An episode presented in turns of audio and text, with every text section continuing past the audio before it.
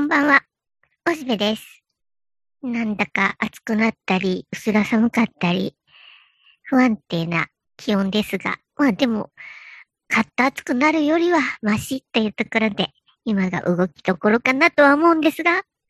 相変わらずね、おしべはね、腱鞘炎が治っていません。結局これ2週間以上治ってないってことじゃんね。うん、一進一退だな。だいぶいいかなと思って、でもお仕事行っちゃうとね、う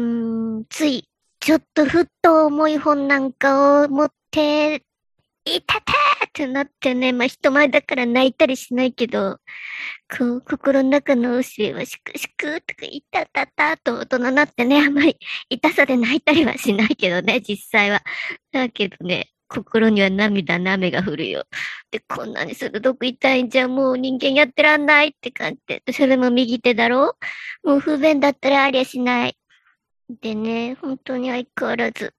痛みに苛まれております。でね、僕は、その、痛み止めとかを打ったりしても意味ないと思ってんだ。そりゃさ、オリンピック選手でね、もう晴れの舞台で、その瞬間だけすべての痛みを止めて、もう、破れかぶれに動くみたいな、そんな、羽生結弦くんみたいなことはないんだ、別に。普段の日常だ。日常に過ぎんのだ。果てしない日常という荒野を言ってるだけだからさ、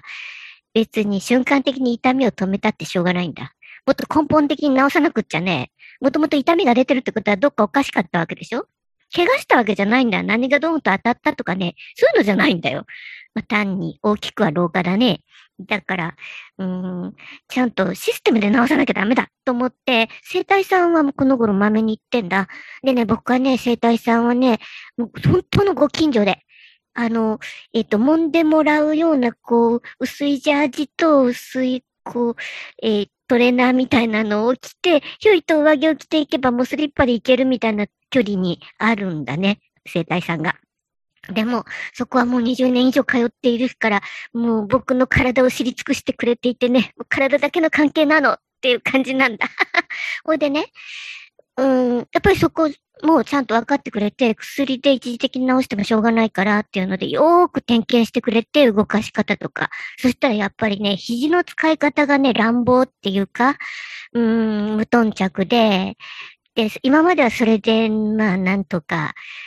過ごしてきたんだけど、やっぱり悲鳴を上げた。だから、手首がおかしいってことはもう肘の使い方とか肩の使い方がおかしいってことなんで、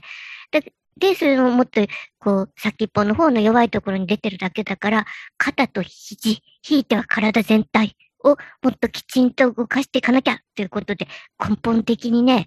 変えていってる。で、だから危うく骨が変形しかけていたんだけども、まあ、痛いと気づいてよかったよってことで、少しずつそうやって整えていって、体を整える。で、それは、こう、生き物だからできないことはない。で、えー、それも自分で動いていかなきゃいけないので、ただ自分一人だけだったら自分の癖ってよくわからないので、その生体さんに点検してもらってる感じだな。そうやって、まあまだちょっとは修正可能らしいので、ゆっくり直していかなきゃだ。だからなんとなくちょっとね、あの、あったかくするのに、こう、電気通したりぐらいはちょっとするけど、まああまりそれもその後無理したら避けるように痛くなっちゃうので、まあ、基本安静で、でもよくあちこち揉んで、正しく動くってことで、なんとか頑張っていくよ。これ以上ひどい痛みが来ませんようにって感じで。でも、うんと、一応サポーターしてんだね、グリリッと外にいる間はね。だからちょっと、お恥ずかしいけどしょうがない。さて、こんな体の話ばっかりしていたらババ臭い、じじ臭いわ。さて、こっからは、ポッドキャストアワードに、アワードについて怒るよ。うんと、桜川ママキシムさんでジャスさんが火のように怒ってらして、全くの同感だ。ポッドキャストをね、ずーっと昔からやっても僕たちはほら、ケロログさんの頃から、それもケロログさんの試験運用のぐらいからずっとやってるっていうものからしたら、まあ今もシーサーさんにおさお世話になってるし、、でそういう老舗からするとだな、まあ、ポッドキャストっていうのがだんだん人の、こう、口に上るっていうか、健康に感謝し始めたこと自体はいいし、それに、あの、今年はだってお耳に合いましたらっていうなんか変な深夜番組やってたじゃん。ね。あれで、まあ、ポッドキャストっていう言葉が、割とルフしたと思っていたんだけど、まあでもあれも Spotify のこう仕掛けっぽいし、で、今回3回目がまあ発表されたわけだけど、あんなキョンキョンとか、カノ姉妹とかでしょ？うーん、まあそれは別に、まあまあ、そう、そういうのなんですか、はいって。ほいじゃあ、元からやっていったものたちのその、えー、存在意義みたいのは相変わらず日陰もんさあなと思うね。それにさ、僕頭に来てるのは、あの、第1回目の時、それでもかろうじて、あ、これは功績があったなと思ったのは、えー、第1回の時のあの、まあ、派手派手しいホームページの中に、えっ、ー、と、次戦多戦を問わず、えー、寄せられたページが全部リストになってたんだよね。で、それもこうクリックできてすぐ行けるようになってて、あのリストが素晴らしかったんだよ。もうかなりの量だったけれども、僕たちももちろんとことんスピも入れていたし、大体見知った人たちの、えー、サイトはそこに載ってたし、で、さらにはちょっと面白そうだなと思ってポチってみたら、気に入ったページっていうのはいくつかあって、そっからね、つまり3年前からずーっと聞き始めて、今ずっぽりハマってるページとかあるよ。そういう人たちに出会えたのは、このポッドキャストアワードの第1回のあのホームページに上げられた一番地味なコーナーだったけども、こんなの来ましたっていう全作品のリストがあったんだ。でもそれがさ、もう今消えてるよね。今僕、今も探したよ。うん、ホームページに行って、で、第1回の時のサイトもあるからそこに行ってもね、もう消えてる。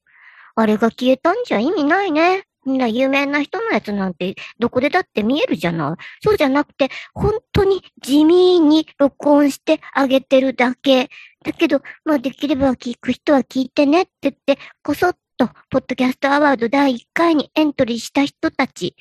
僕みたいな感じの人たちのページこそがまさにポッドキャストっぽいのに、その辺、全然まあ分かってもらえないっていうか、別に分かってもらえなくてもいいんだけど、だけど、毎回あれを載せてほしい。どんなサイトが世の中にはあるのかっていうのを知りたい。で、地味なとこほど聞きたい。そんな芸能人とかそれ上手に決まってるさ。で、編集だって上手だろうよ。そういうスキルがあって情報量もあるんだろうよ。だけど、そんなのは別にここで聞かなくても、まあ、YouTube でもいいわけだし、とか、いろいろあるね。まあ、YouTube とまた別の問題だし。で、うーん、もっと変な、一般の人たちの声を聞きたいんだよ。で、それもね、むしろ芸能人とは真逆のなんか、後ろ向きで喋ってるみたいな人たちが僕は好き。なんか、うん、決して目立ちたくなんかないんだ。だけど、言いたいことは結構溢れ出るんだ。で、それを自分たちだけで喋っててもいいけど、まあ一応発表するっていう、そういう決まりにすると定期的にやるから、みたいな感じで、えー、別にね、お金目的でも有名目的でもなく、うん、なんか会話をしてみたいなと。で、そのことを聞いてくれる人がいれるのもいれば、もちろん楽しいなと。ただ僕たちなんか皆さんご存知の通り、兄さんという人が特に後ろ向きですから、コメント欄すらないんだよね。だから、僕たちのこの番組を聞いてなんかご意見があっても、どこにもそれを、えー、レスポンスする術がないというほど、非常に自閉症的なページになってる。で、まあ、それでも、こうやってかなり長く続いてるわけだ。で、で、僕は大好きなのはそういう番組だから、例えばコンビで話しておられても、割とこう前向きにね、こう話したくて、えー、で、まあ多分毎回の作業とかもその方がやってる、その例えば A さんと B さんのボソボソとした会話があって、まあ、大抵男性がボソボソ喋ってることが多いけど。で、えっ、ー、と、A さんは張り切って、こう、毎週あげようとするんだけど、B さんはそれに付き合うだけの、こう、その A さんとの会話でこう反応してるだけなんだね。で、うん、大抵聞いてると、その B さんの方は自分の番組すら聞いてなくて、あんまりポッドキャストって聞いてなかったりするんだね。で、でもそういう人の発言がめっちゃ面白いことが多い。なんか、うん、まあ、えっと、事例を挙げるとね、えっと、僕は、その第1回ポッドキャストアワードで、そのリストにあった中で、えっと、えっと、ラジオ組体操っっていうお二人が、その後大好きになって、今も毎週聞いてるし、なんなら2、3回同じの聞いてしまうほど、えー、聞いてる。で、あれの、その、えっ、ー、と、聞き役の方の方のレスポンスがすっごく面白いんだよね。だから、えー、